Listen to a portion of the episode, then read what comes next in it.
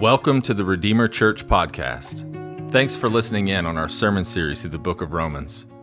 Throughout history, this has been regarded as the greatest letter ever written. It has been used by God to change people's lives for centuries, and we have prayed that God would use it to change your life as well. In a world full of bad news, Romans is about good news, and we hope God uses this sermon to help you believe and enjoy the good news of the gospel. Thanks for listening. The scripture for today is Romans 4 1 through 25.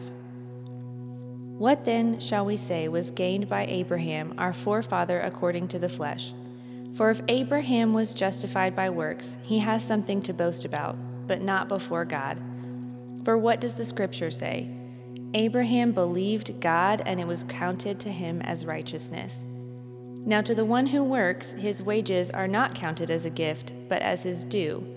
And to the one who does not work but believes in him who justifies the ungodly, his faith is counted as righteousness, just as David also speaks of the blessing of the one to whom God counts righteousness apart from works.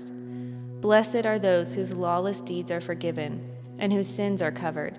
Blessed is the man against whom the Lord will not count his sin. Is this blessing then only for the circumcised, or also for the uncircumcised?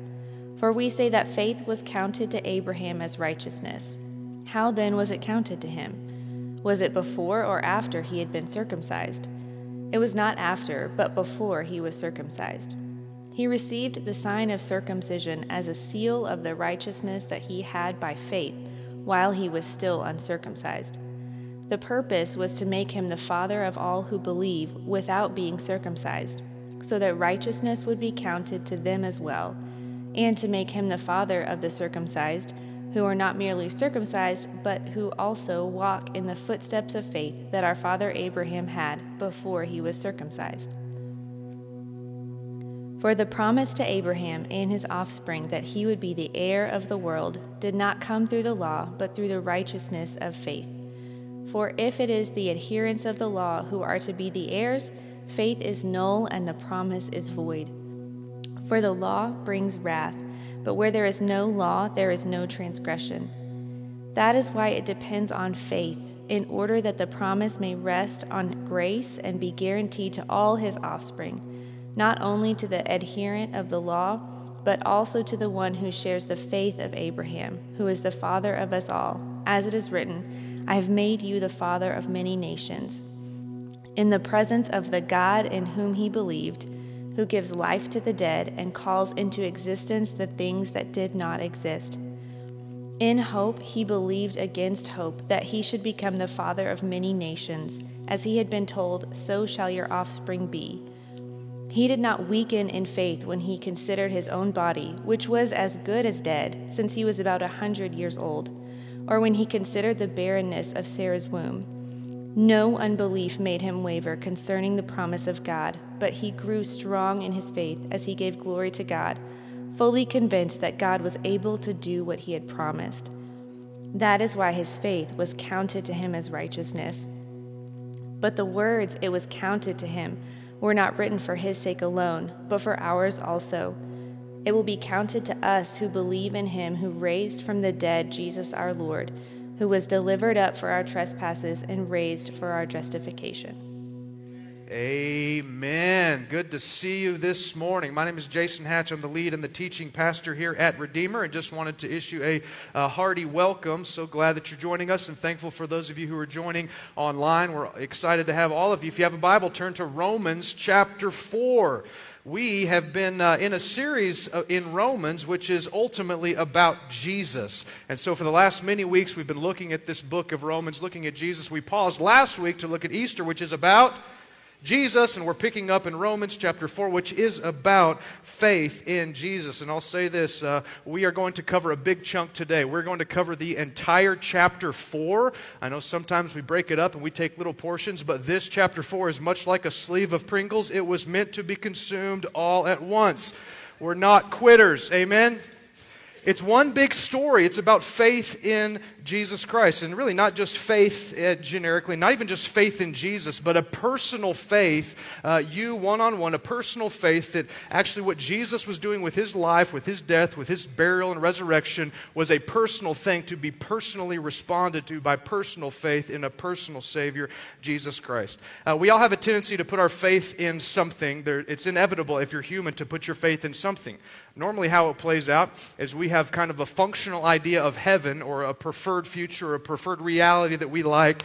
And so we try to figure out what that is. And if we're in a bad situation, then that's somewhat like, somewhat like a functional hell. And we try to think, well, who or what can get me to my preferred health, my preferred bank account, my preferred status, my preferred internal state? And so we'll pick something and really treat it oftentimes as a functional Savior and put our hope in it to deliver us into that functional heaven. And then we don't realize that we have done that until that thing fails, until that thing falters, until that thing dies. And uh, we call that 2020. A lot of functional saviors died. If you put your hope in the economy, you realize that's probably not a place for your ultimate hope. Maybe your, your, your hope was in uh, never becoming sick, never getting a virus. Maybe you've shifted that hope to the CDC and realized maybe that's a faulty place to put your hope. Maybe you put your hope in some politicians Probably not, but if you did, that is not going well. We put our hope in certain things and don't realize that until they begin to fall apart. And there is a good way that God uses situations like that to remind us that it's better to put your hope in a, in a person that cannot die rather than something that can. So that's what we celebrated last week at Easter that Jesus rose from the dead. He is the best place to put your ultimate hope. Better than the government, better than the price of oil, better than a vaccine, because we're still going to die anyway someday. Jesus has invited us to put our hope in Him, and He rose from the dead to prove that He is a faithful place for us to put our hope. Uh, in the book of Romans, the Apostle Paul is really presenting, somewhat like a lawyer would, uh, the case for the gospel. Uh, really, the, the package deal about the good news of who Jesus is, what he has done, what he wants to do in your life, and what he will do in the future. And he's thinking about all the different angle, angles, much like a, a lawyer, an attorney would, and he is trying to head off at the pass questions or hesitations that people might have. He's answering uh, presupposed questions from Jews and Gentiles, and he is presenting really the most holistic case for the mission and the man of Jesus Christ. And when we get to um, uh, chapter 4, he's going to invite in some help from the Old Testament. So he's already established as a good lawyer, presenting a case for the gospel that God is holy which means he's, he's otherworldly. He's not like us. He's, a different, he's in a different category. He's righteous and he's just, meaning sin. From, if, if you're sinning against a holy God, then that holy God, by virtue of being good, must punish sin. It's much like when we understand some sin to have happened. Uh, maybe somebody sinned against a child, hurt or harmed a child. Something inside of you, if you are a good person, gets really angry because that should not have happened and you want justice. If somebody is unrightfully murdered, something inside of you, because we bear the image of God, realizes that sin, if you're good, must go unpunished. And everybody's all excited about that until the Bible begins to say that we, in fact, are sinners. And then people decide, well, I don't think God can be angry at sin. But this is what Paul has established thus far in Romans. God is holy and he's just and he has deserved wrath for sinners. And then Paul establishes that that's all of us, that we're sinful, we're broken, we're under the wrath of God. And so there's this looming question, this need that we need to be justified or to be reconciled or to be made right with God. There's only two ways that this can happen. God is holy and just. We're sinners. There's only two paths to become justified or to become right with God. Which, if you don't know this, many of you do know this, this is the most looming need that you have as a human being, is to be justified with God. Whether you feel that or not, it is ultimately true that the most important thing about you is that you are, are, are in a right relationship with God that has implications for this life, and obviously that has implications for eternity. So, two options for justification justification by works and justification by faith. justification by our works, which is man's attempts, in every religion, and honestly, many uh, by default, many West Texans believe in, though they wouldn't recognize it, justification by works. Meaning, yeah, there's something broken. I need to work harder. I need to fix the problem. I need to start obeying. I need to stop sinning. I need to start going. I need to start giving. I need to work my way up and be a better person so that I can be justified before God. If I ask the question, Are you a Christian? You say yes. I say, Why? If it begins with anything other than Jesus, that is justification by works. And Paul has just aggressively dismantled this idea that a broken, sinful human, if the problem is inside of us, can fix the problem ourselves. He just dismantles the idea that every other world religion teaches and that really by default many just very moral west texans believe that we can be okay in and of our own works. That um, galatians 2.21 which is a, another letter from the apostle paul he goes so far as to say if you can be justified by your works and what you do then jesus christ died in vain. If option one justification by works was actually an option, then that whole crucifixion thing was unnecessary. And so Paul's saying it was necessary because option one is a dead end road that we cannot fix ourselves. The problem is inside, and so the answer must come from the outside. So he has dismantled the idea that we can be justified by works. And then he begins to expound a little more deeply on this reality that we need to be justified by faith. And not just faith, not just believing something, and honestly, not just faith historically in Jesus but faith personally in who Jesus is and what Jesus has done. That's very different than works. Works is about what we have done, faith in Jesus is about what he has done. And so, just like a, a lawyer would do in a case, uh, that maybe they would call some expert witnesses and bring them up if those witnesses had certain credibility inside the court of law. Uh, the Apostle Paul is going to call upon two witnesses, which are really two of the, the biggest heroes of the Old Testament Abraham and David, and he's going to call upon them to say, Listen, even the heroes of the Old Testament believe that you can only be justified before God not by works but by faith. So let's start with Father Abraham because he had many sons. And many sons had Father Abraham. I just wanted to see how many of you grew up in Sunday school with flannel graphs and such. Uh, if you are new to the Bible, which I know many of you are, I'll catch you up to speed on who Abraham is.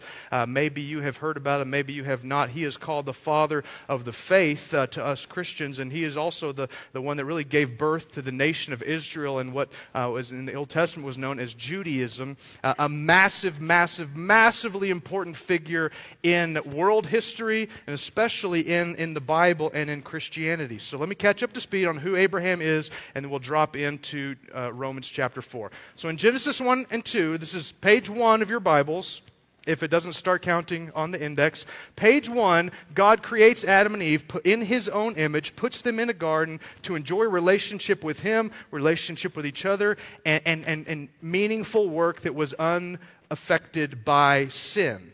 And he basically says, don't mess it up. And if you turn your Bible to page two, what happens? They mess it up.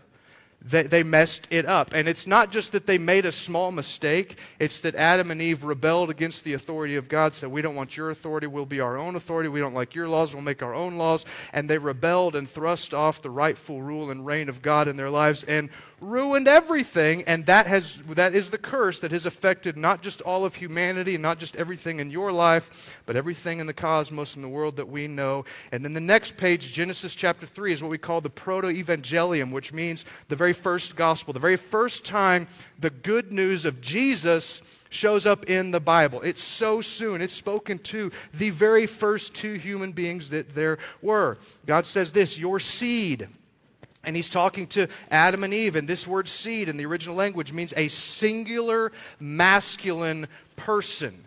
That Jesus' promise after all hell broke loose in Genesis 3 was your seed, or this one singular male that will come out of the, the lineage of Adam and Eve, will crush Satan's head and he will bruise his heel. This is the first time that this gospel of being things being made right from somebody else that intervenes is preached. And then you've got a few chapters of things not going real well. Uh, went so badly that God looked down and said that he was grieved that he made man because there was so much selfishness and greed and murder and, and sexual sin, and so much that he covered this, the, the, the, world with a flood and starts over with Noah, and then it begins to uh, ripple. The effects of sin continue until you get to chapter 12 of Genesis. And in chapter 12, you are introduced to a man named Abram. And in the early portions of your Bible in Genesis, his name is Abram uh, until God changes his story, changes his trajectory, changes his name to Abraham. And when we're introduced to Abram, he's minding his own business. He has a wife, and he is an old man, probably in the neighborhood of 70 years old. And God, for some reason, chooses this man named Abram as a sign of his affection, decides that he's going to do something special. He's going to fulfill the proto evangelion, or the first promise of the gospel, through the, the line and the future lineage of this man named Abram. So here's the promise from Genesis 12 God makes a promise, and he says this I will make you a great nation. And at that point, I'm sure 70 year old Abram thinks, huh, this should be interesting. He was not probably looking forward to a house full of toddlers as a 70 year old man, and yet God makes a promise I will make you into a great nation, and I will bless you, and I will make your name great. True or false? God delivered on that promise. True or false? Abraham has been given a great name. We are talking about Abram 4,000 years later, half a world away. Most people on the planet have heard of him. Why? Because God made a promise. He says, I'm going to make your name great. He says, I'm going to make your name great so that you will be a blessing. I will bless those who bless you, and him who dishonors you I will curse, and in you all the families of the earth shall be blessed. This is a foreshadowing or a promise of Jesus Christ who's going to come through the eventual tribe of Israel that's going to be birthed from Abraham, the, the Jewish nation and this is the promise. God says, Through you, Abram, I'm going to make you a great nation, and I'm going to bring the Messiah into the human race through your family, through your nation, and all of the families of the earth shall be blessed. And if you look forward, you find out that, in fact, God is keeping his promises. He did make him a great nation. He made Jesus to become one of him. He was born as a Jew, and Jesus Christ has been a blessing to every nation. And I don't have time to tease it all out this morning, but when, even in Genesis, even in Genesis, when this promise is given that a, a, promised man through the Jewish nation will bless every nation, that word is ethnos. And ethnos doesn't mean geopolitical nation like we think of with borders on maps. It's a people group. And so, this pretty bold and profound promise that God's going to bless every small people group on the planet in sub Saharan Africa, in the jungles of, uh, of, of, of, of, of Middle Asia, in the, in the South Pacific. Every small little piece on the planet is going to be blessed by this one man. And then 25 years passed. How many of you math majors, how old is Abraham? Old. 25 years have passed since God showed up and said, I'm going to make you a great nation, and through you, all the nations of the earth will be blessed. And nothing happened for 25 years. And I'm sure Abraham was tempted to think, huh, I wonder if God forgot me. I wonder if he's still going to keep his promise. Genesis chapter 15 says this. It's on the screen here for you. And Abraham said, Behold, you have given me no offspring and a member of my household will be my heir. Talking about a nephew or a, really a, boy, a child that was born uh, to a, a, mistress that he had. We'll get into that later. The Old Testament's fairly colorful if you have not been around it much. And behold, the word of the Lord came to him. So he's nervous. He's like, I know you said great nation, so you must be talking about this other kid because you're not really doing what you said you would do. And then God speaks up again. This man shall not be your heir. Your very own son shall be your heir. And he brought brought him outside and he said, Look. How many of you have been outside in the country or in the mountains where there are no lights? and you're overwhelmed at the sight of the sky and the numbers of the stars. There was no electricity, there were no lights. He brings Abram out in the middle of the desert uh, at night and says, Look up. Look towards heaven and number the stars if you're able to number them. Then he said to him, So shall your offspring be. And here's Abram's or Abraham at this point's response.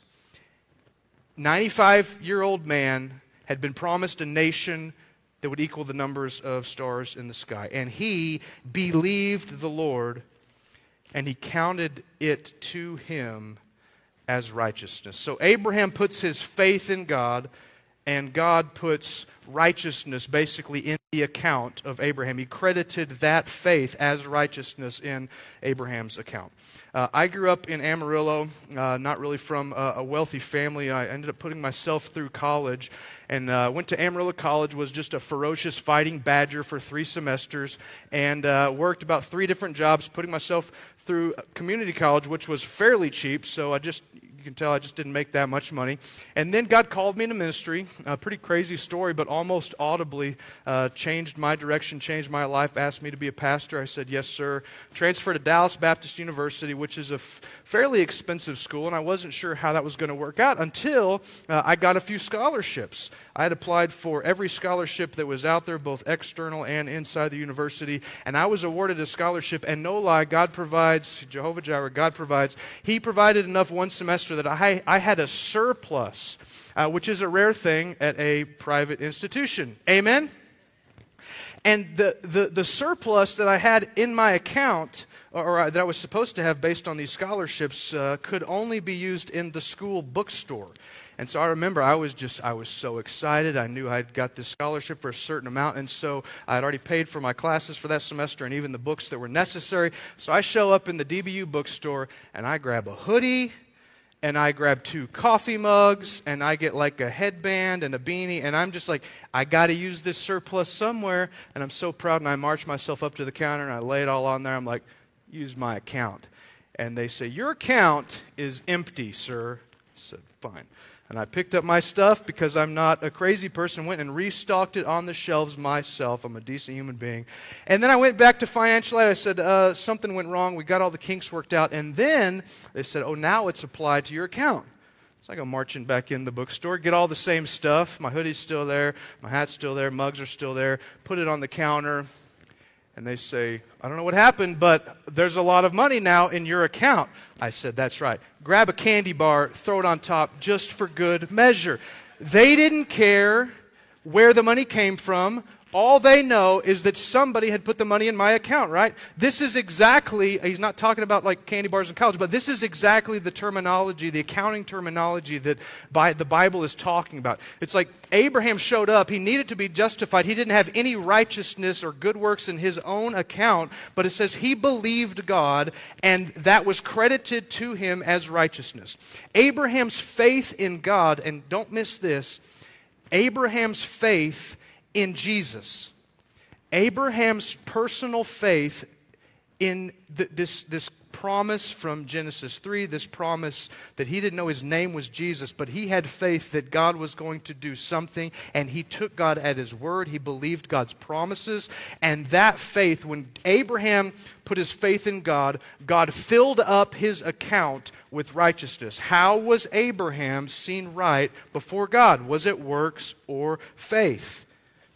That's what we that really kind of gets us to the beginning here. Uh, uh, before we jump back, jump into Romans four. This is all introduction, by the way. Uh, when I get to the introduction, you'll know because we will be praying and we will be out of here. Uh, Genesis 17, uh, two chapters later, after this promise is given, Abraham believes it. He's credited as being righteous, as being right standing with God, not because of works, but because of faith. Then Gen- Genesis 17, God gives him the sign or the seal of the covenant, which is circumcision. And then after circumcision, you find the rest of this, uh, this, this book of Genesis has to do with God fulfilling this promise. Abraham does have a miracle son. He's an old man, he has an old wife, and they have a miracle son. They name him Isaac. Isaac has a son, they name him Jacob. Jacob has 12 sons. Those eventually would become the 12 different tribes of Israel, as each of those sons would have large families. One of those tribes was named Judah after my son, or actually, my son was after him rather. Judah, and from the line of Judah, you can trace this. This is not mythology, this is human history. Comes a man named David, who would be the king over God's people that Abraham had birthed. His son would be a Solomon. They would continue to have kids, and then a guy would show up in that lineage named Joseph. He would be betrothed to a lady named Mary. They would have a son named Jesus, and Jesus would fulfill what had been prophesied 2,000 years before that God is going to send through the seed of the woman somebody to crush Satan's head and he's going to deal with the problem. That, like, that's what's playing out in Genesis. It's not just a, a chronology of people, it's God fulfilling his promises. So now, if you are in Romans chapter 4, verse 1, say, About time. Here we go. What then shall we say was gained by Abraham, our forefather, according to the flesh? This is this is uh, uh, Paul speaking as a Jewish person, saying he was our forefather according to the flesh. As fleshly speaking, he, he, he birthed our, our nation, our people group. For if Abraham was justified by works, he has something to boast about, but not before God. For what does the scripture say? We just read it. Abraham believed God, and it was counted to him as righteousness. Abraham was a hero of the faith, not because he was a good man, but because he had faith in God.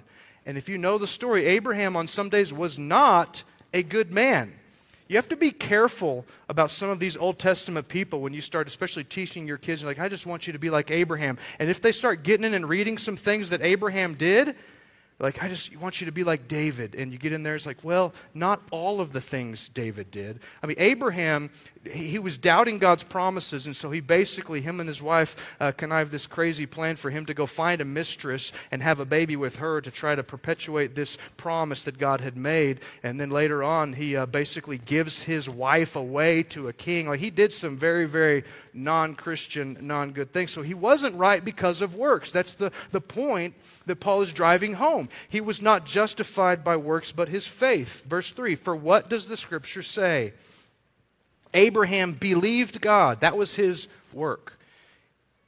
That was, that was the main work that Abraham did, is that he believed God and it was counted or, or righteousness was put into his account. It was counted to him as righteousness.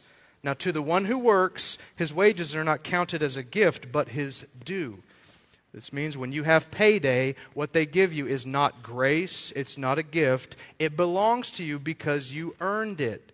This is saying that the gospel is not something that is earned that wouldn't produce thanksgiving and worship. The gospel and right standing with God is something that is given. Verse 5 And to the one who does not work but believes in him who justifies the ungodly, his faith is counted as righteousness. This is Paul saying you can only be justified by faith in Jesus. Let's call in Abraham. Abraham agrees. Abraham believes that you can't work your way to heaven, that God works his way to you, that you're justified by faith. And then he's going to call in verse 6, he's going to call David out of the uh, Old Testament to speak. And he says this, verse 6 just as David, who would have been probably an equal hero for the Jewish people as Abraham. He was a king, he was a poet, he was a warrior. Uh, they, they loved David, and he's saying, like, even David, who was seen as a man after God's own heart did not believe that he was justified by his good deeds and what he did. He believed he was justified by the sheer forgiveness and mercy of God. Says this just as David also speaks of the blessings of one to whom God counts righteousness apart from works. Blessed are those whose lawless deeds are forgiven. He's quoting David. And whose sins are covered. Blessed is the man against whom the Lord will not count his sin. David was not godly because he was a good man. He was godly because he trusted the promises of God. He was justified by faith. Again, this is Paul pulling out two heroes from the Old Testament saying both of them believe that being justified or made right by God through your works is a dead end. You must be justified by faith. This answers, I, I, I believe, a very common problem that many people have. A lot of people believe that the New Testament is about faith and grace, and the Old Testament is about works and trying to do good. This is Paul saying the entire story of humanity is about grace and faith. How were people saved in the Old Testament? By faith. Beginning with Adam and Eve. They believed the promises of God, extending to Abraham, extending to David, extending all through those who responded in the Old Testament. So, the Old Testament, people were saved and justified based on their faith that Jesus, the Messiah, was coming. New Testament, how are we saved? By faith, by faith that he did come and by faith that he is going to come again. And then we talk about this sign of the covenant uh, that was given to Abraham. And Paul's going to go out of his way to say this was a sign of the covenant. It did not in any way contribute to his right standing with God. Verse 9 says this Is this blessing then only for the circumcised? Everybody say circumcised. I'm just kidding.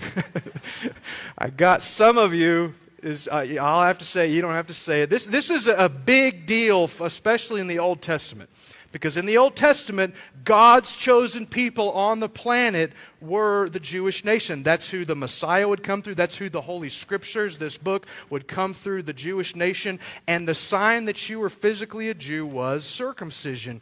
And that was so important to them, they almost linked it with salvation. If you're not circumcised, if you're not physically a Jew, you can't go to heaven. That's kind of a bummer for us, right? For those of you who are not Jews, or maybe those of you who are not Jews that definitely don't want to get circumcised in your old age. Is this blessing then only for the circumcised? Paul's saying, like, if the sign of this covenant is physical circumcision, does that mean only Jews can be saved? Or also for the uncircumcised, that's all Gentiles. For we say that faith was counted to Abraham as righteousness. How then was it counted to him? Was it before or after he had been circumcised? This was a very important question for Paul to answer. He says, It was not after, but before he was circumcised, saying that he was right with God 100% by pure faith. Not even the sign of the covenant contributed to it. Verse 11 he received the sign of circumcision as a seal of the righteousness that he already had by faith while he was still uncircumcised. The purpose was to make him the father of all who believe without being circumcised, so that righteousness would be counted to them as well. And to make him the father of the circumcised who are not merely circumcised, but who also walk in the footsteps of faith, that's us, that our father Abraham had before he was circumcised. Here's the big idea that actually applies maybe to you more than you know. Abraham was justified by faith the sign of the covenant did not even contribute. He was justified, and then that came. And this is why this matters to us in 2021 in West Texas. Because in the New Testament, there's this new covenant that we have been given through the, the, the, the, body and the blood and the resurrection of Jesus Christ that has been sealed by the blood of Christ, that has been given to us by the Holy Spirit, and has been sealed. The sign of the new covenant is no longer circumcision. Amen? It's baptism the new covenant, you are baptized. That's the sign that you are, in fact, already justified by faith. Does baptism contribute to salvation? The answer is no. It comes after. You're only saved by the grace of God through faith in Christ. And then he continues in verse 13, talking more about faith. For the promise to Abraham and his offspring, that's, that's the gospel, the promise that he will bless uh, through this seed of Abraham all nations. That he would be heir of the world did not come through the law, but through the righteousness of faith. For if it is the adherents of the law who are to be heirs, that meaning if you can be justified by works, then faith is null and the promise is void. For the law brings wrath, and where there is no law, there is no transgression. This is saying that we can't use the law to make us innocent because the law exists to make us guilty. I don't know when this happened or why this happened, but my six year old began to read and just decides to read the speed limit every time we drive by. What is that a constant reminder of? My innocence? No. Dad, speed limit 45. Dang it. Like the law, he's saying, like the law doesn't exist to make us righteous. The law shows us that we need Jesus. He's like, that's the point of the law. Don't use the law to try to point out that we're right before God. The law exists to show us that we are not right before God. We do, in fact, need Jesus. Verse 16, that is why it depends on faith in order that the promise may rest on grace and be guaranteed to all of his offspring, not just the ones that are good, not just the ones that obey the law. Faith exists so that the gospel can be opened to everyone as wicked and the most wicked and sinful person, even somebody like the Apostle Paul can be saved because it does not rest upon works, but grace that is given through faith. Not only to the adherent of the law, but also to the one who shares the faith of Abraham, who is the father of us all. So he's the father of the Jews physically, but he's the father of Christians spiritually, in a sense, because he taught us what it truly means to be born again and to live through faith. Verse 17, as it is written, I have made you the father of many nations. I wish I had more time to tease this out because that is an unbelievable promise that God made an old man that he's going to bless every people group on the planet. And this shows up again that Abraham became the father not just of the Jewish nations, but many nations. That today, this day, on this planet, thousands of people groups will gather in buildings, will gather under trees, will gather in shade, will gather, gather in sun, and they will celebrate and worship that Jesus Christ is Lord and Savior. It is the most diverse movement that planet Earth has ever seen. Hinduism is not that diverse. Big majority of them live in the same place in the Middle East. Uh, Hinduism is not that diverse, mostly in uh, India. Very, very uh, monolithic. Uh, diverse. Most of them live in Utah and have multiple kids. Like every other, every other world religion is not even doesn't even come close to the diversity of Christianity. Why? Because God made a promise that He's going to bless every nation, and He is, in fact, pulling it off, and I think it's incredible. I think it's unbelievable that Jesus will not rest, Revelation 7 says this, until there is a representative from every single people group on the planet that bows their knee to Jesus Christ as Lord. Thanks for letting me share that. In the presence of God, in whom he believed, who gives life to the dead, and who calls into existence the things that do not exist. This is Paul saying, Why should you have faith in Jesus? Because he rose from the dead. That sets him apart from any other option of having faith. When I was at Amarillo College, uh, we uh, would uh, take some pizza, and there was a free speech area on campus that we could go and say uh, really whatever we wanted. And so that's where we would host some Bible studies. And I was uh, sharing with one of those one time. And uh, it was a very colorful area because a lot of people that hated Jesus and wanted to debate things would show up to those meetings because they were college students and there was free pizza. And I remember one day that this guy told me after I was just talking about Jesus and sharing that the Bible mentions that he's God, uh, this very, very energetic uh, and, and maybe self centered 19 year old said, Well, I think we're kind of our own gods. I think I'm God. I said, Okay, let's play this out a minute. You think you're God. Jesus thinks he's God. Which one should I believe? The one who rose from the dead and makes stuff out of nothing, or the one who got C in chemistry?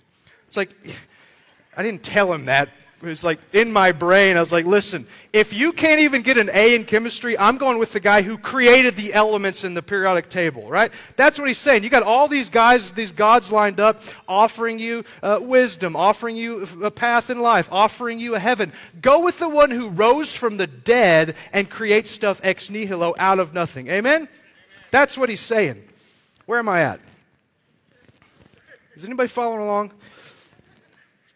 18 in hope against hope. He believed that he should become the father of many nations, which meaning nothing made sense about this promise God gave Abraham, yet God, uh, Abraham believed it anyway. That he should become the father of many nations, as he had been told, so shall your offspring be, from Genesis.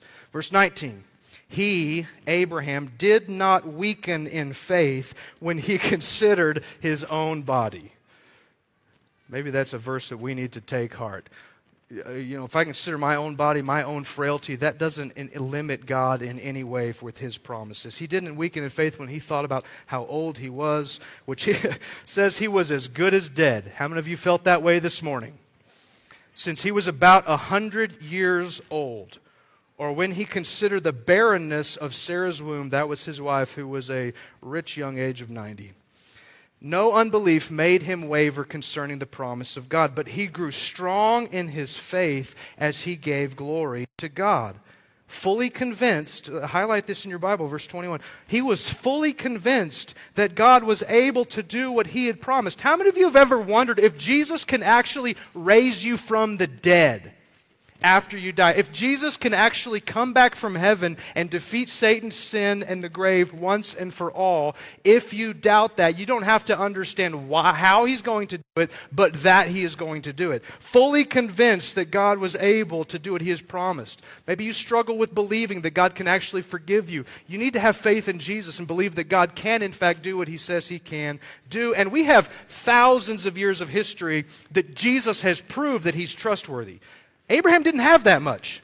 He didn't even have the first few chapters of the Bible that we get to eh, eh, look at and experience. We have 4,000 years of history saying God does what he says he's going to do.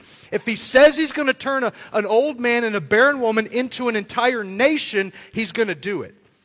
If he says that he will bless those that bless you and curse those who curse you, he will. Do you know what? The only nation from this time that still exists today the Jewish nation, Israel, it's still a nation. You can't go visit the Philistines. You can't go visit the Hittites and the Perizzites and the Amorites and all the other ites. The, like all the other hundreds of people groups that existed at the same time have been dead and gone for millennium. One still exists. Why? Because God made them a promise.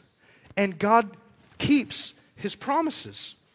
So, this last portion, he's going to talk about then, and he's going to really zero in on what does it mean then to be justified, or to what, what precisely are humans, are sinners, invited to put their faith in to be saved? And I need you to let me be really honest to tease this out. Okay, can we agree on that? Can y'all let me be honest for a moment? Because this is very important in a place like West Texas that has a lot of gospel influence, praise God, and a lot of uh, the morality of the Bible, praise God for all that. But it can be very, very uh, da- a dangerous place for your soul to think that you're justified when you're actually not. And so he's, it's not enough to believe in God. Uh, uh, faith just in God is not saving faith. Uh, believing that God is good and kind. That's not enough. Trying to live a good life, which is the essence of West Texans. It's not enough to believe there is a God, to believe He's good, and to try to not be a horrible person and to do the best that you can. It's not enough to believe that you're imperfect. It's not enough to say that I was baptized when I was a kid. I walked down an aisle and I baptized. It's different. And he's saying this is what he said. Circumcision and responding to the gospel are different. You can be baptized and not be a Christian. Happens all the time.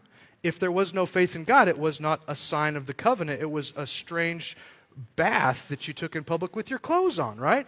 Like, it, like it's just not enough. So the question is, are you justified by God? If any of those are your answer, then you're not right with God. You're not justified. And, and so this is what he says. It's not just a historical faith that there is a God or even a historical faith in Jesus. It is a personal faith in Jesus as Lord and Savior. This is how he puts it, verse 23. But the words, it was counted to him, which we read already in Romans 4, we read already from Genesis 12, Genesis 15. This is Paul saying the reason we have Genesis and the story of Abraham today, it's, it's for us. He says, But the words, it was counted to him, were not written for his sake alone, not just so Abraham would know he was right with God Verse 24, he says, But for ours also. The story of Abraham is for West Texans. That's what he's saying. It was written for us. It will be counted to us who believe in him who raised Jesus from who raised from the dead. Jesus who's Lord, our Lord who was delivered up, not just delivered up for sins, Paul says, delivered up for our trespasses, and was raised for our justification. This is what he's saying. It's not enough to believe in a historical Jesus. You need to believe in a personal Jesus that died in your place for your sins and rose from the grave to justify you by grace through faith in Christ. That's the question. It's not, are you a decent person? It's not, have you committed any horrible sins? It's not, have you been baptized? It's, have you personally trusted that Jesus died for you? Insert name here. Jesus rose to forgive you. Insert name here. That is saving faith. Those people are justified complete the righteousness of Jesus Christ is put into their account. That's the story of Abraham. I get all this to my last point, which is just basically that we all need Jesus. If you're not a Christian, what is the, the takeaway for the story of Abraham? To put your faith in Jesus Christ the Lord to be saved. And if you are a Christian, it is a reminder, a constant reminder that we have been saved. We are justified. We are righteous. And here's the problem many of you don't feel righteous. True story? Many of you, maybe you struggle with this. You know that the Bible keeps saying you're righteous, but you sure don't feel righteous. You get all these conflicting feelings and thoughts and voices in your head, or maybe voices from other people saying, Well, what about what you did? And what about what you struggle with? And what about uh, where you went? And what about all these sins? Where you just can walk away thinking, I just don't feel righteous. And it's, it's always truth before emotion, truth before feelings. That at the end of the day, it doesn't matter nearly as much how you feel as what he says. And if he says you're righteous, what are you? Righteous. Preach the gospel to yourself. You're not unrighteous. We're righteous not because of our deeds, but because of Jesus' deeds. When God looks at Christians, he sees the righteousness of Christ. So it's like us showing up to the counter. He's like, uh, only the righteous get in. You're like, my account's full. Jesus put it in there. It's not my righteousness, it's His, but it's in my account, so I get in. That's the point of the gospel. Let me read to you Revelation chapter 12, and I think I'm behind, so I'll go quickly. Revelation chapter 12. So, this is the last book of the Bible. You fast forward, this is uh, a, a, futuristic thing. This is a picture of something that has not happened yet but will. It's a cosmic war in heaven. It's cosmic war in heaven between Jesus and Satan, and Christians are caught kind of in the middle, really walking into the presence of God as righteous before God, going into heaven, and Satan, as the great accuser, is standing there before he's thrown down forever. And it says this uh, Revelation chapter 12, verse 7, it's on the screen. Now, war arose in heaven. Michael, who was an angel, and his angels fighting against the dragon. And the dragon and his angels fought back, but he was defeated and there was no longer any place for them in heaven, praise God. And the great dragon, that's Satan, was thrown down, that ancient serpent who showed up in Genesis, who is called the devil and Satan, the deceiver of the whole world. He was thrown down to the earth, and his angels were thrown down with him. And I, this is the Apostle John who wrote Revelation, I heard a loud voice in heaven saying, Now, now the salvation and the power and the kingdom of our God and the authority of his Christ have come. For the accuser of the brothers. I don't know if you've ever heard this, but Satan is often called the accuser of the brethren. Why? Because he accuses Christians. Because he says, You're not righteous. You know what you did. You know what you watched. You know what you saw. You know where you've been. You know what you believe. He just accuses. You're not righteous. You don't deserve to stand before God. And he shows up with this last ditch effort to accuse the brethren. Says, For the accuser of the brothers has been thrown down, who accuses them day and night before our God. Some of you have felt this. Like you read the Bible and it says that if you have faith, you're righteous. And then you've got all these other voices, both day and night, accusing that you that you are not.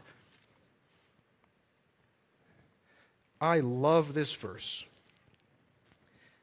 It says that the accuser accused them day and night before our God, and they have conquered him. By what? By the blood of the Lamb and by the word of their testimony. What was the blood of the Lamb? Jesus died in my place for my sins. What's the word of their testimony? I have no righteousness of my own. I'm with Him. I have His righteousness. When Satan accuses you, what you've done, you say it doesn't matter. What Jesus has done is what matters. I'm covered, I'm clean, I'm righteous, I'm holy, not because of who I am, but because of who He is. That's how we'll conquer that day, and honestly, that's how you will conquer this day. That's how you live in true Christian freedom.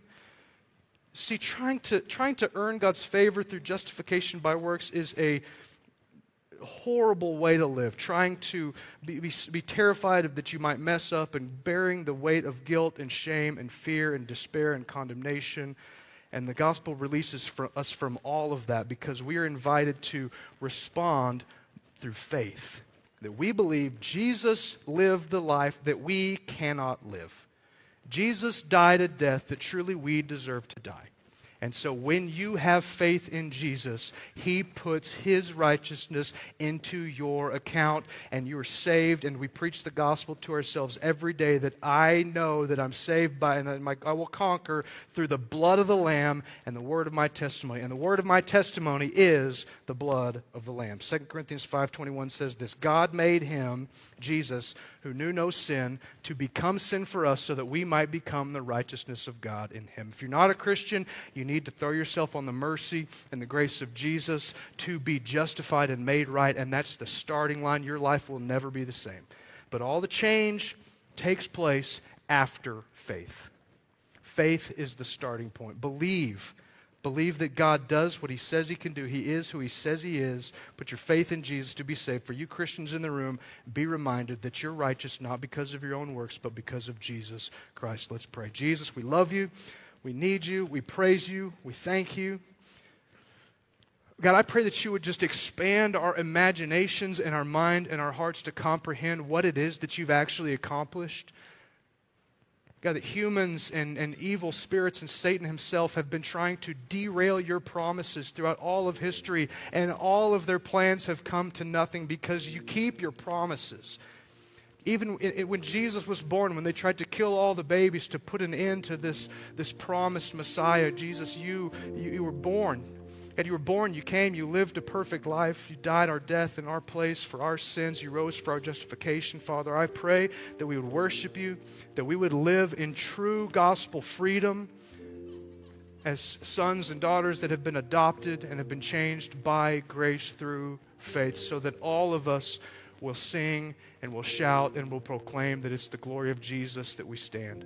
And I pray that you would truly move in hearts this morning. Help us to respond to the gospel of Jesus. We love you, and I pray that you are worshiped in these next few moments.